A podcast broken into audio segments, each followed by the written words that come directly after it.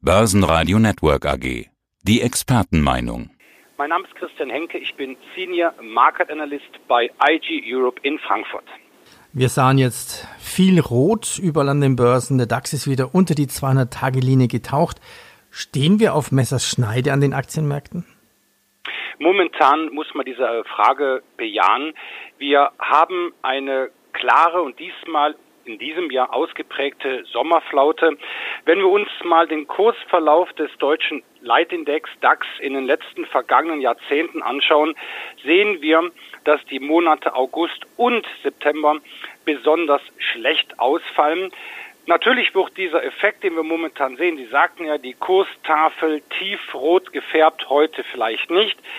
Das alles sind natürlich schon Anzeichen dafür, dass die Märkte äußerst nervös sind. Der DAX ist angeschlagen und wie wir auch sehen, der Handelskonflikt ist ein zentrales Thema. Also die Börsen bleiben ein Wechselbad der Stimmung, die Anleger damit ja, ein Wechselbad der Gefühle, der Handelskonflikt. Sie sprachen ihn an, die Verschiebung von Trump mit ein paar Verschiebungen von Zöllen gegen China. Ja, aber so ein Durchbruch war das nicht an den Börsen. War das jetzt quasi nur ein kurzes Aufflackern? Ich würde fast sagen, ja, wir haben in den letzten Monaten öfter schon mal die Situation gehabt, dass beide Seiten, Präsident Trump, aber auch die chinesische Regierung versucht haben, die Lage etwas zu beruhigen, auch mal Fortschritte zu vermelden. Aber das war eigentlich alles bislang nur immer ein kurzes Strohfeuer.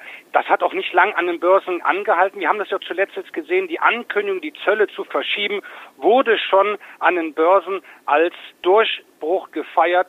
Aber bereits am Tag darauf kehrte schon Ernüchterung ein. Also wir haben solche kurzen Strohfeuer gesehen und ich glaube auch, dass wir das auch erst auch weiterhin sehen. Wenn man sich natürlich dann mal vorstellt, am 1. Oktober feiert die Volksrepublik China ihren 70. Jahrestag seit der Staatsgründung und da ist es allgemein eher nicht zu erwarten, dass bis zum dem 1. Oktober ein Durchbruch kommt. Beide Seiten sagen zwar, wir reden miteinander, wir wollen miteinander reden, aber letztendlich, glaube ich, ist die Frage, wie lange hält die Geduld von US-Präsident Donald Trump?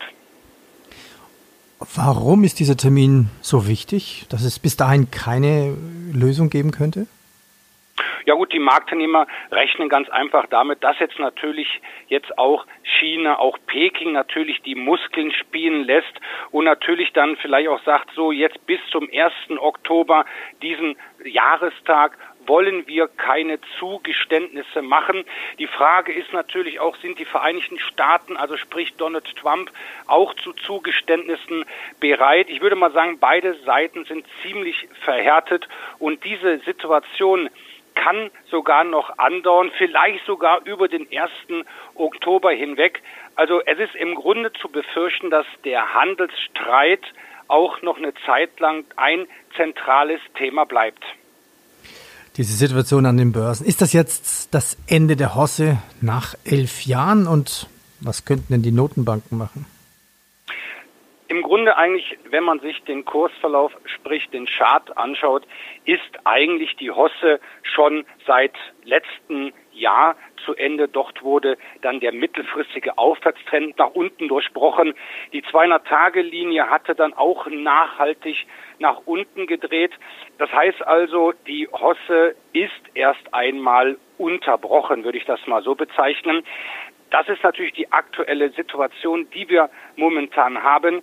Die Frage ist natürlich, wie geht es weiter?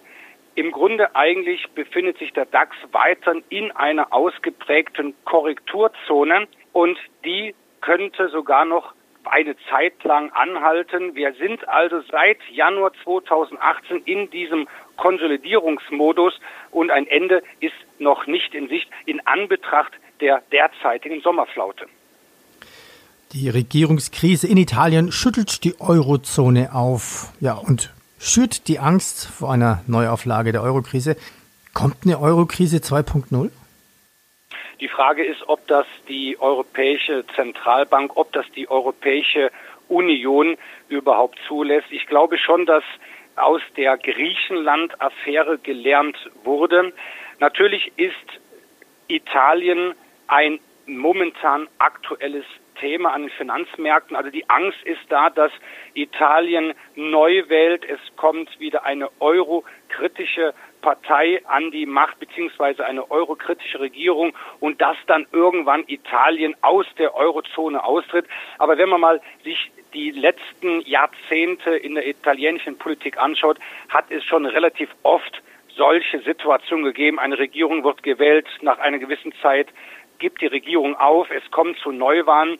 Letztendlich glaube ich nicht, dass Italien den Austritt aus der Eurozone will.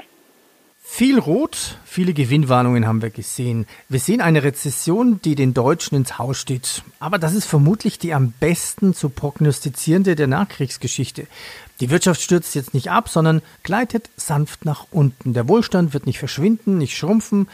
Auf den Armaturenbrettern der Volkswirtschaft haben die Tachonadeln der wichtigsten Antriebsaggregate in den roten Bereich gedreht.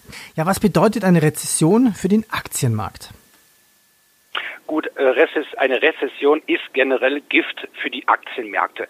Das bedeutet im Grunde, die Wirtschaft schrumpft, die Weltwirtschaft schrumpft, die Unternehmen werden nicht mehr so viel Gewinne erzielen, manche dann sogar Verluste. Und das ist natürlich dann schon ein Problem. Es werden Arbeitsplätze abgeschaffen, Mitarbeiter verlieren ihre Arbeitsstelle, die Aktionäre bekommen weniger Dividenden und das sind natürlich keine schönen Aussichten für die, für die Anleger. Und wenn ich jetzt mal kurz darauf eingehen kann, bekommen wir eine Rezession oder nicht? Ich möchte es mal so sagen, die Alarmglocken läuten vielleicht noch ein bisschen leise. Wir sehen schon auch hier in Deutschland eine nachlassende Wirtschaftsdynamik. Das heißt es aber nicht, dass jetzt von heute auf morgen wir in eine weltweite Rezession abrutschen. Das kann vielleicht in einem bis anderthalb Jahre möglich sein.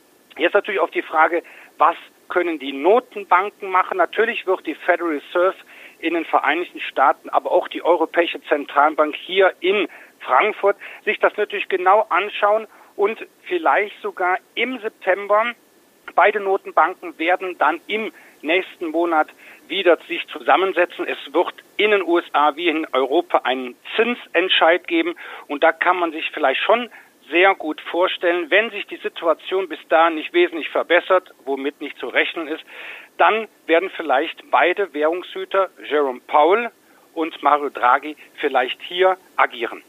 Okay. Man könnte ja auch sagen, gibt es vielleicht bald viele billige Aktien?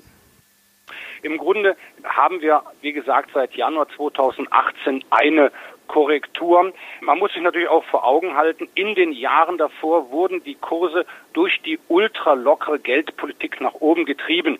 Natürlich, jetzt sehen wir eine gewisse Verbilligung der Niveaus. Das heißt, wir hatten teilweise auch schon relativ hohe Bewertungen.